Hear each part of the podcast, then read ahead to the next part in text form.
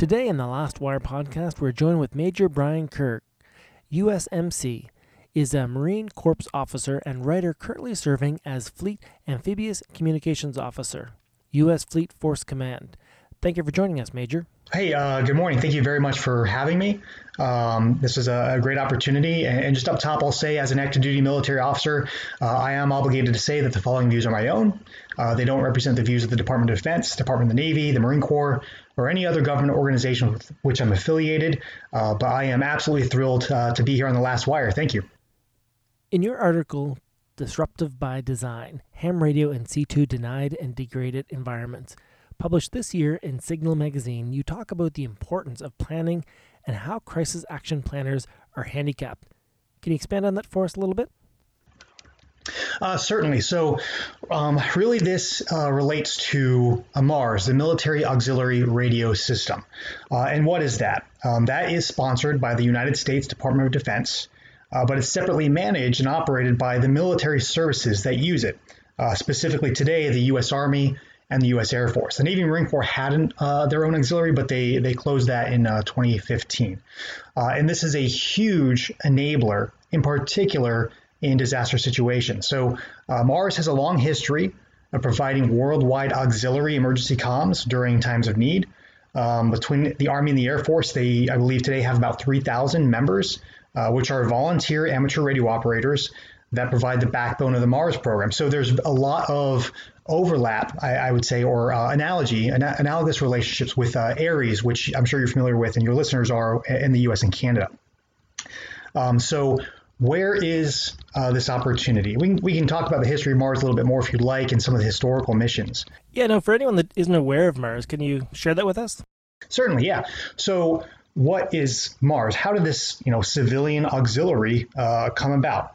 Um, so, it was initially, I believe, it was called what the ARS, the Auxiliary Amateur Radio System. That's right. Uh, it was created back in November of 1925 uh, by some uh, highly motivated members of the United States Army Signal Corps. Now, the Signal Corps within the Army speaks to that corps professionals, that field dealing with communication specifically. Uh, and the intent was to provide a pool of trained radio operators to augment the Signal Corps during mobilization, uh, whether that's war or some sort of extension requirement for the Signal Corps' radio network uh, to support civil authorities with natural disaster relief efforts. Um, so that's kind of how, how it initially came about. Now, during uh, the Second World War, it was deactivated because the uh, the DoD wanted to maintain control of all the spectrum. Uh, it was reactivated after uh, World War II. Um, notably, uh, during the Korean War, the Vietnam War, the Cold War, and early in the Gulf War, um, Mars was very heavily involved in what were known as Mars Marsgrams. So this was kind of like a, a MWR, a morale, welfare, and recreation type mission of letting messages getting back and forth between service members abroad and uh, their families and friends uh, back home. Um, but that was just an MWR piece. There was certainly still that uh, mission of providing contingency comms for emergencies. That did occur throughout its history. Um, and it also had a contingency role for certain uh, national command missions. So, for example, in the Cold War, right, uh, in a in a nuclear uh, situation, having that HF patching capability to say uh, an aviation uh, command post in the sky could prove very very useful. So that was another um, uh, another mission that existed. And today, uh, its primary mission still remains to provide contingency comms to the DoD.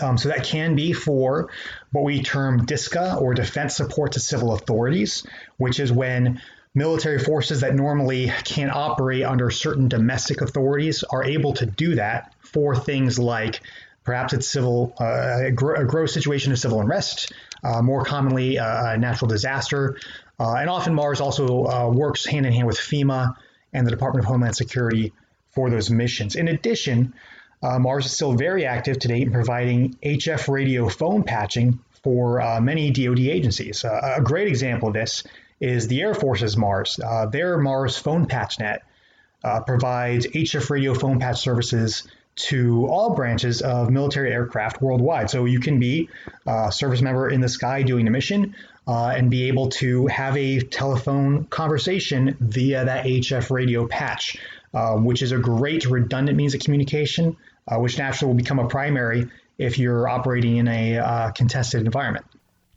Brian, is this really necessary? Does the largest military and the most highly funded military in the world truly need me and a community center with my Baofeng relaying information back and forth? Is that important in 2021? Do we need this? Uh, absolutely. Um, so uh, it's interesting the way you frame it, and, that that's the stereotype. When in my professional circles, uh, initially, if you bring that up, some folks might picture it just as that. Picture it just as uh, again your your grandpa's radio of something little more than CB, and then they compare that to the very complex and capable uh, internetworked um, architectures uh, that we have. You know, satellite communications uh, the ubiquity of the internet and cyber. They compare the two and they say, hey, they're, they're incomparable. Why would we even worry about that? And, and part of that is a bias of, of money, right? It doesn't cost the military a dime to affiliate with Mars and to have this capability. So, since it's all volunteer and the DoD isn't putting money toward it, there's little in the way of prioritization for getting a return on investment. Uh, but the bigger part is, as you alluded to, it's the DoD's increasing reliance on network technology and a cultural hesitance to rely on single radio comms. Um, so while, uh, say, an infantryman on the ground or pilots in the air are certainly living and dying by single channel radio, once you hit that first command center above that tip of the spear, everyone wants to hook and jab over email and PowerPoint. Uh, and the amount of information that these networks can offer is very significant. It can enhance a commander's ability to command and control the force. But, and here's the rub this presumes an uncontested electromagnetic spectrum, an uncontested or secure cyber domain, or a functioning communications infrastructure among those you're trying to communicate with, in particular, say, in a disaster zone. So, whether we're dealing on one end, say with an adversary that's capable of jamming or destroying satellites, uh, hacking into our tactical networks, disrupting the domestic infrastructure upon which those networks rely, or on the other end, say entering a disaster zone and needing to talk to local key leaders, but guess what? The cell towers are down, power's out everywhere. Uh, the spectrum available for SATCOM or your satellite phone you want to bust out becomes increasingly scarce due to the sudden spike in demand. Single channel radio, notably uh, HF and the other services that uh, Mars could offer, uh, becomes a bid for success. Um, now, yes, within the military, we do have uh, single channel radio operators. We train and use an HF, um, but I would say it's not as much of a focus as it used to be. Moreover, what can Mars do that our HF radio operators can't? I think this is probably one of the biggest selling points um, with respect to the, the da- disaster piece. Uh, and I'll cir- circle back to the high end piece as well. Amateur radio operators exist all across the world in places where combat operations may occur, as well as where the DoD may be called upon to conduct humanitarian assistance or disaster response. Um, and that Mars operator can provide a simple means to tie that DoD component into those folks on the ground because they are so intimately familiar with the amateur radio world. And then you can pull that local intelligence that you need to inform planning. History is replete with examples where, and yes, the DoD might have the imagery or the maps, but they're out of date or there are sudden gaps because the disaster makes the imagery no longer useful. But the demand for ISR assets, intelligence, surveillance, and reconnaissance, also becomes overwhelmed. So now, perhaps we might be able to send out a handful of contact teams, maybe link up with key leaders at the embassy, but that's still a very small pipe to pull from. But those amateur radio operators are all over the country. Uh, they can be leveraged to pull that critical information as far as like, hey, what does this look like? What's the need? How bad is it there? Where can we land this craft? How can we push these supplies? Because those people are going to know their countryside intimately.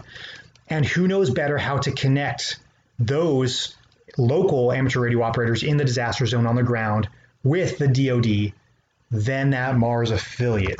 That that's a huge asset. You describe amateur radio operators as every bit the expert as professional military communicators and signalmen in your article. What do you feel is the missing link here? What do hams need to do? What do ex military amateur radio operators need to do to change the perception that we are a resource that can be utilized and a resource that can be tapped into? Where do we begin with this? So uh, it's two pieces to that pie. We got we need awareness. We need to build that awareness. Um, and we also need to uh, normalize that culture by by utilizing them. So, to put that point in perspective, um, I enlisted in the Marine Corps in 2003 as an infantryman. Then I commissioned in 2006, and I've been a communications officer ever since. My primary responsibility in my field as a commo uh, has been planning, installing, securing, operating, and maintaining communications architectures. I've done com planning for divisions, air wings, and logistics groups. We describe that as a, a major subordinate command. Uh, I've uh, attended numerous advanced comms planning courses, those offered by my service as well as the, the joint uh, version thereof.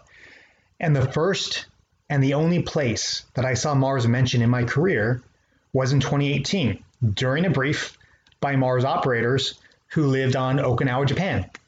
Uh, now, I am coming at this from a Marine Corps perspective. I know there's some awareness of Mars within uh, my service. Uh, I believe 7th uh, Communications Battalion in uh, Okinawa, they, they did some radio checks with the Mars station as recently as 2020. That's a big win. Uh, but I've personally never seen a reference to Mars in any communications plan uh, I've never seen a, a radio net utilizing Mars set up in a command center during an exercise or an operation. So I'd use that as a fair gauge, not to, you know, pat myself on the back and say, look at all these things I've done and I just didn't hear about it. I use that as a gauge, uh, at least with my own service and likely in many other parts of the DoD, that there is this blind spot that you mentioned um, with regards to Mars and what it can offer. Um, so uh, how do we build that? Um, something as simple as in these courses, you know, when we were initially training, our communications officers or communications chiefs who are those planners. Um, just let them know about it. Uh, I didn't see it in my basic communications officers course. I didn't see it in my advanced course. I didn't see it at the, uh, you know, the joint C4I courses um, that I've attended. Uh, just people let them know about it. Say this is what Mars is. This is where they are. Uh, this is how to connect to them. This is what they can offer you. And also, you need that selling point of what can it do for you with your mission set um, as far as redundancy. Uh, again, some people might be like, oh, well, we, have got HF radio operators. Well, yes, you do for your tactical communications with other military units, um, primarily operating via encrypted nets. Um, but what about pulling that local intelligence from the people on the ground? This becomes even more relevant with respect to um, the 2018 National Defense Strategy, uh, reorienting the DoD toward uh, you know peer adversaries such as China or Russia. Uh, and they certainly, those nations certainly have the ability to contest the electromagnetic spectrum. They can jam satellites. They can bring our networks down. Um, so what are you going to have left in those situations? Now you may say, well, hey, Mars is mostly domestic, or maybe, uh, yeah, you, you threw out some good idea as far as using Mars folks to tie into local amateur radio operators. Well, we have, of course, I mentioned there's uh, Mars operators in Okinawa because we have U.S. forces there. Um, we, of course, have a region in uh, in Guam once again, it's a U.S. territory and we have U.S. forces there. Um, we can build this capacity as well in other countries uh, wherein we have U.S. forces stationed, such, in particular in the uh, Pacific AOR, such as uh, you know South Korea is another great example, all around that that zone. Um, and there's so much history with how those uh, those communicators support local intelligence, even um, uh, whether that's service members uh, utilizing Mars folks or utilizing uh, the locals on the ground, uh, in particular the coast watchers during World War II. It just happened to be people that were there watching things happening, and they saw at that time uh, Imperial Japanese Navy ships doing this, that, or the other thing, you know, getting on the horn and sending that information up. Uh, again, I could go on and on, but these are incredible uh, examples by which we can employ amateur radio operators, in particular Mars, we just need to build the awareness uh, and sell it right, and then normalize use, using it. So it can't just be this this exceptional thing that happens. A disaster's occurring. Oh, somebody mentioned this Mars. Who are these Mars guys? They just showed up. Okay, maybe we can work them in somehow. No, make that part of your com plan. Make that part of the Annex K, which is the communications annex to the OPORD. Make that a normal thing, so that way it's rote, it's normal, uh, and we we are much more likely to utilize that uh, in the future when those instances arise. Brian, I think you're right. When you look at these volunteer groups and the role that they've played in war zones, in disaster zones, in critical events where infrastructure, uh, from a communication perspective, has been dismantled or interfered with. And even from an operational perspective, where you have government interference, when you think back to the first war in Iraq, when they had information coming from Kuwait through ham radio back to uh, operators in Europe that allowed for good quality on the ground information. And from my perspective, we really need to have that information from volunteers and really embrace, as you said, and support these volunteers because they are critical to our communication network and our infrastructure and have great value. Because at the end of the day, information is king. And that point speaks so well to, I guess, the the character and the commitment of the the individuals that are part of these organizations. You know, ARES uh, domestically in the U.S. and Canada, Mars, uh, and just most ham radio operators. They're in the hobby and they affiliate with these organizations. They're volunteering their time because they want to provide a service. They want to do good. Um, and when somebody is willing to offer something of that value for no return, uh, and as you noted, a, very uh, strategically important example of that. Why would we not um, lean into it as heavily as we can, especially when the cost is, you know, it might be some time, but we're spending no, by we, I mean the Department of Defense, we aren't spending money on it. We just need to build a relationship with the people who are clamoring to do something great uh, for for their nation and for the for their people. And I think when you look back on ham radio operators, a lot of us are ex military, have a military background. Continuing that service after retirement, I think, is critical and important piece. And uh, looking after radio communications is a service that they can continue offering. Certainly. Um, so most recently, uh, I was working with a, uh, a retired uh, Navy senior chief who was uh, an IT or an information technician, so radio expert.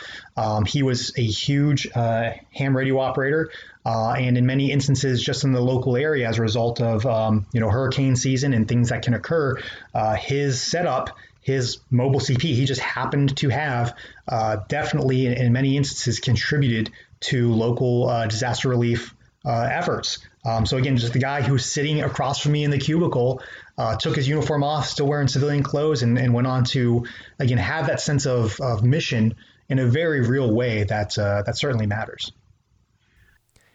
If someone had a military background and just recently got their ham license or had been a ham for a while now, how do you recommend they connect with a ham group that is involved or connected with Mars? Where would they start?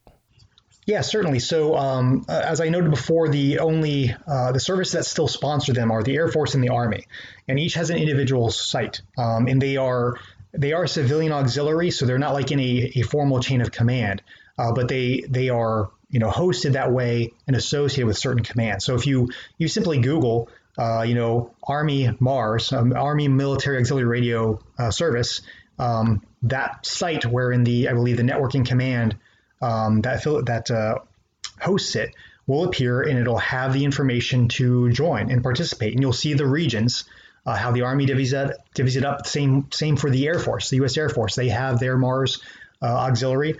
Um, you just go to those websites. You'll see where those regions are. You'll see information on how to apply, uh, and it's it's just that easy.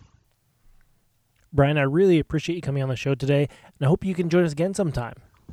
Certainly. Well, I, I greatly appreciate that feedback. Uh, I'm glad the uh, amateur radio community is uh, interested, and uh, I hope we can uh, build stronger bridges together. You've been listening to Major Brian Kerg, USMC, is a Marine Corps officer and writer currently serving as a Fleet Amphibious Communication Officer, U.S. Fleet Force Command. I'm your host, John Bignell, VE1JMB. Remember, in times of crisis and natural disaster, Amateur radio is often used as a means of emergency communication when all other conventional methods of communication have failed. The Last Wire podcast will provide and profile stories of hams who have volunteered their amateur radio knowledge and equipment for communication duty when disaster strikes. If you have a story to share, we want to hear from you. Send us your story at john at lastwire.ca. Until next time, this is Victor Echo 1, Juliet Mike Bravo, 73.